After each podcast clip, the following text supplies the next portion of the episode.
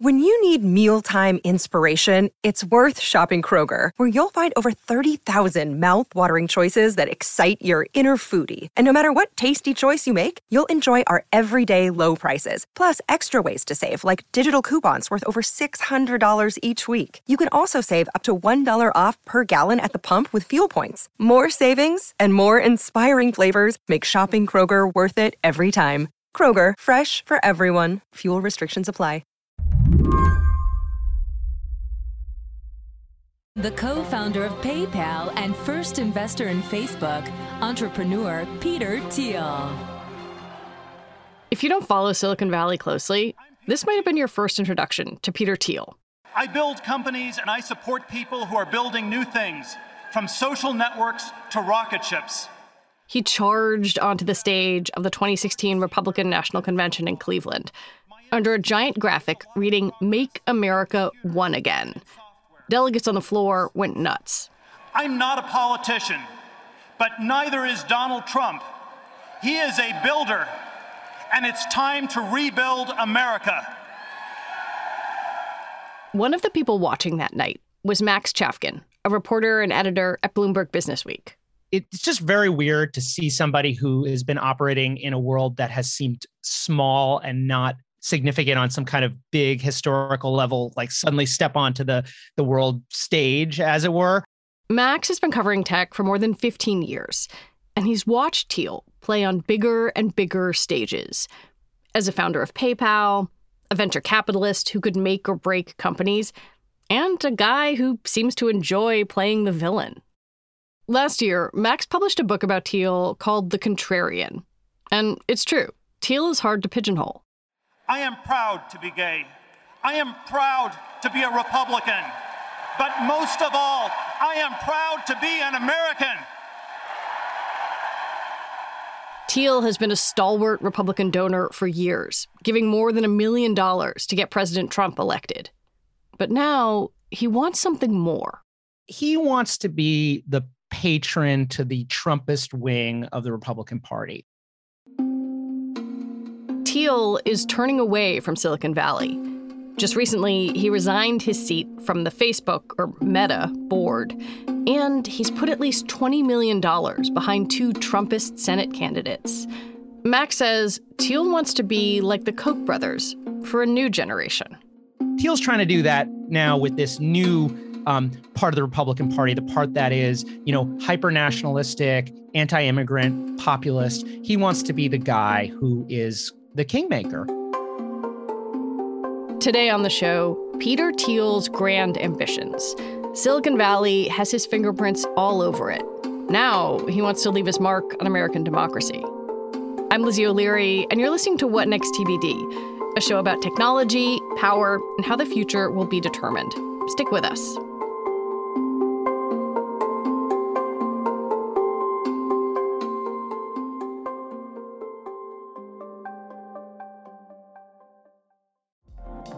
Card is the perfect cashback rewards credit card. You earn up to 3% daily cash on every purchase every day.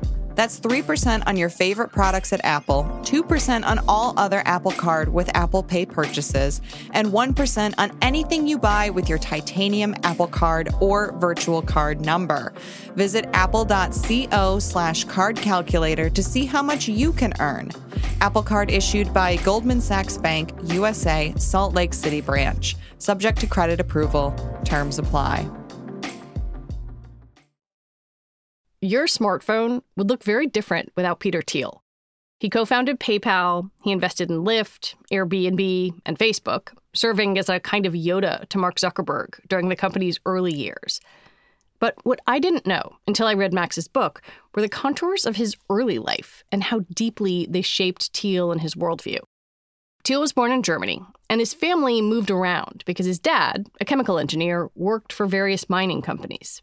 So he was very young, you know, when his family moved first to South Africa and then to what was then known as Southwest Africa, now now called Namibia, but it was basically like a South African protectorate, also an apartheid state.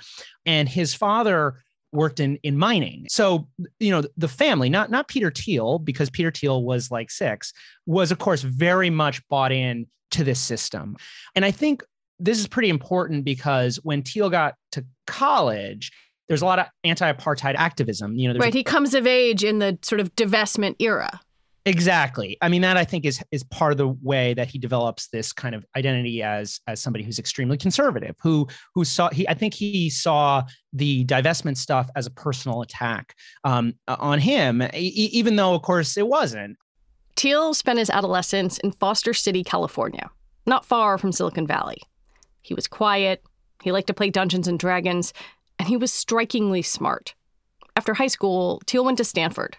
Well, Stanford is a relatively conservative place as far as like elite colleges go right it's it's much more tied in with the corporate world than ivy league schools it also was one of the home bases of like reaganism but of course there was a lot of left-wing activism and and Thiel ended up constructing an identity that was opposed to all that. And that all gets poured into this newspaper called the Stanford Review which was like a rabble rousing right-wing paper that did I think now we have a term for it uh, we call it like trolling but like basically attempting to stir up controversy by pushing right up to the line on race or or gender or sexual orientation or whatever, and then getting yelled at for being racist or almost racist, and then using that as a way to kind of generate ad- additional interest.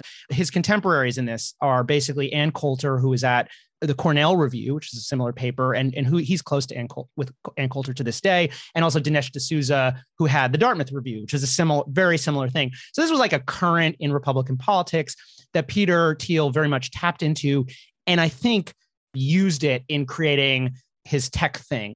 But it wasn't just Thiel's combative politics that blossomed in college. His in your face persona did too. I heard a story from some people who were connected to the chess team. Thiel started the chess team, and and they were uh, driving out to a chess tournament in Monterey, California. And first of all, Thiel's a very fast driver, um, and he's he's like gunning it down this insanely narrow, windy mountain road and he gets pulled over by a police officer. Police officer comes over, has him uh, roll down the window, says, "Do you know how fast you're going?" And Thiel proceeds to give this argument that speeding tickets are unconstitutional, and in fact, it doesn't matter how fast he's going. He was incredibly combative, but also that that has its own appeal, right? People with that much confidence can be off-putting, but it can also um, be very, very attractive. After college and then law school, also at Stanford, of course, Thiel tried a few careers, but none really stuck. He was a lawyer, a Wall Street trader, and a speechwriter for conservative politician Bill Bennett. I mean, I think initially wanted to be like a William F. Buckley or something. He he thought of, I mean, he thought he had been this like, you know, intellectual heavyweight um, in college, or at least that's how he saw himself. And so Thiel tried to make it in in in the legal world, but but really, you know, uh, struck out pretty quickly or, or decided, you know, he was done with it. And then he latched on to this thing that was happening, you know, basically in his backyard, which is the the tech bubble, um, and with no obvious credentials, uh, not really knowing anyone, um, he basically inserted himself into Silicon Valley and and uh, kind of against all odds became this uh, hugely successful entrepreneur and then you know well known investor. Thiel struck gold with PayPal, which he co-founded in 1998. The idea of cashless payments between people might seem normal now, but then it was revolutionary. It also fit ideologically as an almost alternate financial system, like a precursor to Bitcoin. Thiel's next success came with Palantir, the data analysis company that he co founded in the wake of 9 11. And yes, the name comes from the all powerful Seeing Stone in The Lord of the Rings. Palantir software has been used by multiple government and law enforcement agencies, its work with immigration and customs enforcement, in particular, has been criticized by civil liberties advocates for targeting undocumented immigrants. When you take these companies together, Max says, you don't just see a founder identifying holes in the market. You see someone whose companies fit with his political worldview. That's the thing that makes Thiel kind of different from many of his contemporaries, many of whom a big part of their identity is being like uh, beyond ideology. But Thiel, I think, very much explicitly sees ideology and politics as linked to business. And you know, I, I, the the Koch analogy I think is helpful, right? The Koch brothers had this gigantic industrial conglomerate, and then they had this political project, and the industrial conglomerate was generating is generating revenue, which is pouring into the political project, which is helping to shape policy, hopefully to allow the industrial conglomerate to make more money. And Thiel is kind of the same situation, except it's like a post-industrial conglomerate, and it's just it's a bunch of his investments in Facebook and Palantir and Airbnb and so on. And he's been trying to craft policy to basically allow those companies to operate more or less unfettered. Um, and it's it's worked uh, in a lot of ways he also plays a very big role in shaping Facebook and really Mark Zuckerberg. And I wonder if you could lay out for me how influential Thiel is in the way Silicon Valley thinks. Zuckerberg has complete control of Facebook today. He has these super voting shares, and um, no one can tell him what to do, not even Peter Thiel.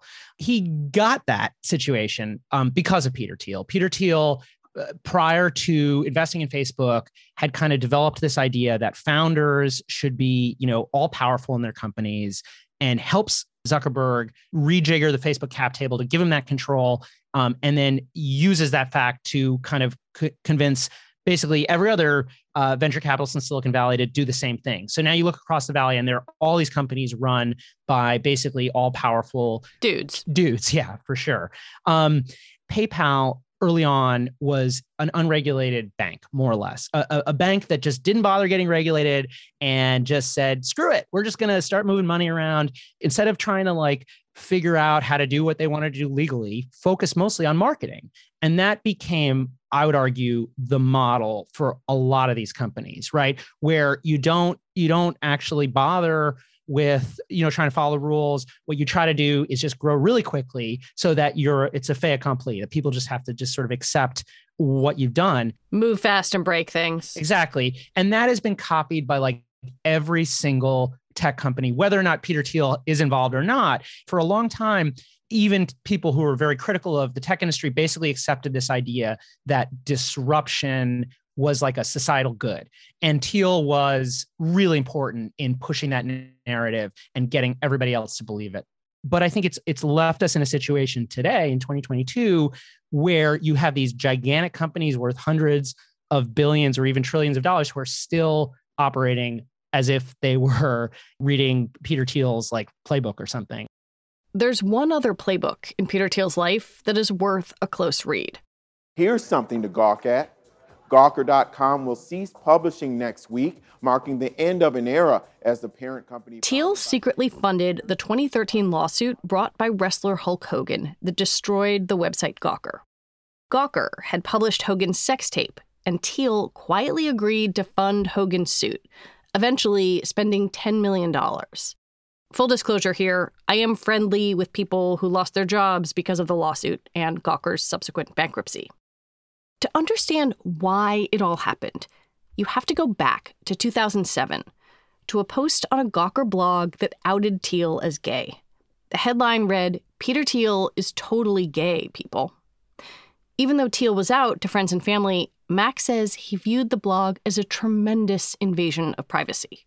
Gawker was covering Peter Thiel very, very aggressively at this time. And it's important to say, Peter Thiel went through a huge, not just this personal turmoil of, of being outed by a blog, but also had a sort of business turmoil where he went from being like the most successful hedge fund manager on Wall Street uh, in early 2008 to just being basic, like for his hedge fund basically collapsed. He had to turn it into a family office. And Gawker was all over that.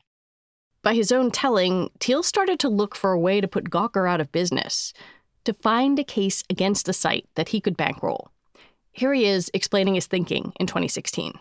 My initial view was that uh, what you were supposed to do was you were supposed to take your beatings, um, crouch down, go into a fetal position, and then hope they moved on to somebody else. And, uh, and sort of around 20, 2011, one of my friends convinced me that, uh, that if, uh, if Gawker could get away with this sort of sociopathic repeat behavior over and over. It was this tragedy of the commons. They would, they would continue to ruin lives one after another. Maybe you listen to this and have no sympathy for Gawker, but there's no denying that Thiel's suit and the threat of other suits like it reverberated throughout American newsrooms.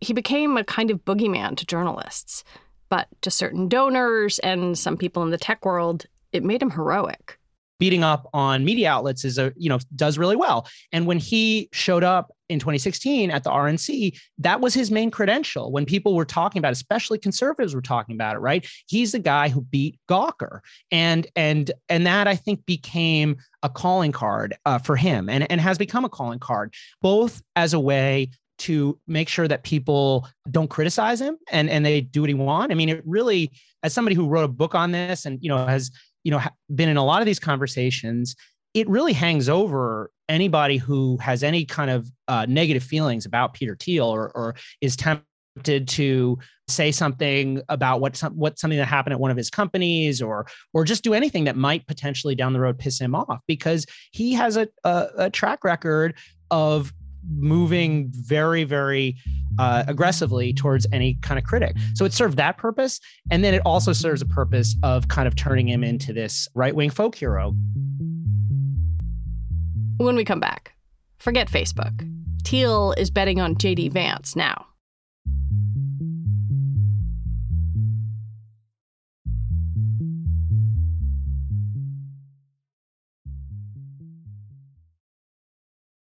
Another day is here, and you're ready for it. What to wear? Check. Breakfast, lunch, and dinner? Check. Planning for what's next and how to save for it? That's where Bank of America can help. For your financial to-dos, Bank of America has experts ready to help get you closer to your goals. Get started at one of our local financial centers or 24-7 in our mobile banking app. Find a location near you at bankofamerica.com slash talk to us. What would you like the power to do? Mobile banking requires downloading the app and is only available for select devices. Message and data rates may apply. Bank of America and a member FDIC. This episode is brought to you by Progressive Insurance. Hey, listeners, whether you love true crime or comedies, celebrity interviews, news, or even motivational speakers, you call the shots on what's in your podcast queue, right? And guess what? Now you can call the shots on your auto insurance too. Enter the Name Your Price tool from Progressive. The Name Your Price tool puts you in charge of your auto insurance by working just the way it sounds. You tell Progressive how much you want to pay for car insurance. Then they'll show you a variety of coverages that fit within your budget, giving you options. Now, that's something you'll want to press play on. It's easy to start a quote, and you'll be able to choose the best option for you fast. It's just one of the many ways you can save with Progressive Insurance. Quote today at progressive.com to try the Name Your Price tool for yourself and join over 28 million drivers who trust Progressive. Progressive Casualty Insurance Company and Affiliates. Price and coverage match limited by state law. He's left the Facebook or Meta board. Um, you wrote a story with the headline that he is, quote, taking his talents to Mar a Lago, which made me laugh. Very nice LeBron reference. Um, what's he going to be doing with his time now? Well, I think what he's trying to do is uh, to be this patron to what he sees as, as I think the ascendant part of the Republican Party. And, and so that means trying to find candidates who are basically have similar politics to Trump. So super nationalistic, populist, anti-immigration, you know, hard line, you know, uh, you know, cultural reactionaries, and give them money and hopefully, you know, get them into um, into positions of power. And I think the hope is sort of twofold. I think it's one is that he kind of agrees with those ideas, but the other, of course, is many of Thiel's businesses uh, bump up against the government in lots of different ways. And he has been, over the course of his career, incredibly effective at both carving out regulatory space for these kind of unregulated or gray area companies um, to, to operate, or just you know getting money from the government in the case of Palantir. So he has a lot to gain um, economically from having a great uh, a great amount of political power two of the candidates that he has backed, J.D. Vance in Ohio, Blake Masters in Arizona, both Trumpists, um, both have claimed that the 2020 election results were fraudulent, but neither of them is polling all that well. Like, what if, what if Thiel fails at this? You noted that he's a better tech investor than a political one. What if he makes a bad bet? Yeah, I think I've been watching the his, departure from the board of Facebook Meta and this kind of turn into politics really in a really uh, close way. It's very interesting because in a lot of ways it's like the culmination of his career. On the other hand, you know, giving up a board seat on one of the world's biggest and most valuable companies to back a couple of candidates who are polling around five to 10%, and also to get a board seat on uh, the dating company founded by Trump's former briefcase carrier, which is this, uh, it's called The Right Stuff. It's actually right. a, an investment Thiel, uh, Thiel recently made um, in, a, in an online right wing dating site. I mean, it's quite a come down from being the right hand of Mark Zuckerberg. Now, on the other hand, even if Thiel doesn't win, just standing these candidates up and making them legitimate will kind of create a force of gravity on around him. And it, it, it already is right? You know anyone who wants to um, raise money from peter thiel kind of knows that there's certain positions you have to take. I feel like often silicon valley is looked at as a libertarian place or a place with sort of a grab bag of ideologies. But when i read your work and look at the totality of Thiel's life and his companies, it feels like it would be a mistake reading him as a libertarian. Yeah, I don't think he's a libertarian, at least not in the way that eh, like I think normal people use the word. I, he's something closer to an authoritarian. He's said, you know, that he thinks democracy and, and freedom are incompatible. And when you look at kind of, um, you know, a lot of his writing um, and a lot of things he's done, I mean, the, the view is more is not um, li- like liberty for all. It's liberty for tech billionaires. And it's this idea that the world would be a better place if we just sort of let these geniuses who are building the future uh, just have absolute control, both over their companies and probably over the world. And these pseudo authoritarian or outright authoritarian ideas are more common in Silicon Valley than you'd imagine, even on the left. There is this kind of like the the sort of solutionist, like let's just let Silicon Valley fix this. You, you hear that from Democrats as well, and I think um, I think that is very much a thing that Thiel has been responsible for, and I think there's a lot of potential danger there too. Max Chafkin, thank you so much. Thanks. Max Chafkin writes for Bloomberg, and he's the author of The Contrarian Peter Thiel and Silicon Valley's Pursuit of Power. That is it for the show today. TBD is produced by Ethan Brooks. We're edited by Jonathan Fisher and Tori Bosch. Alicia Montgomery is the executive producer for Slate Podcasts. TBD is part of the larger What Next family, and it's also part of Future Tense, a partnership of Slate, Arizona State University, and New America. I want to recommend that you go back and listen to Tuesday's episode of What Next. It's a conversation with a mom who lost her son at Sandy Hook about the long road to a settlement with Remington, which made the gun that killed him. Thank you so much for spending this time with us. We will be back next week with another episode. I'm Lizzie O'Leary. Thanks for listening.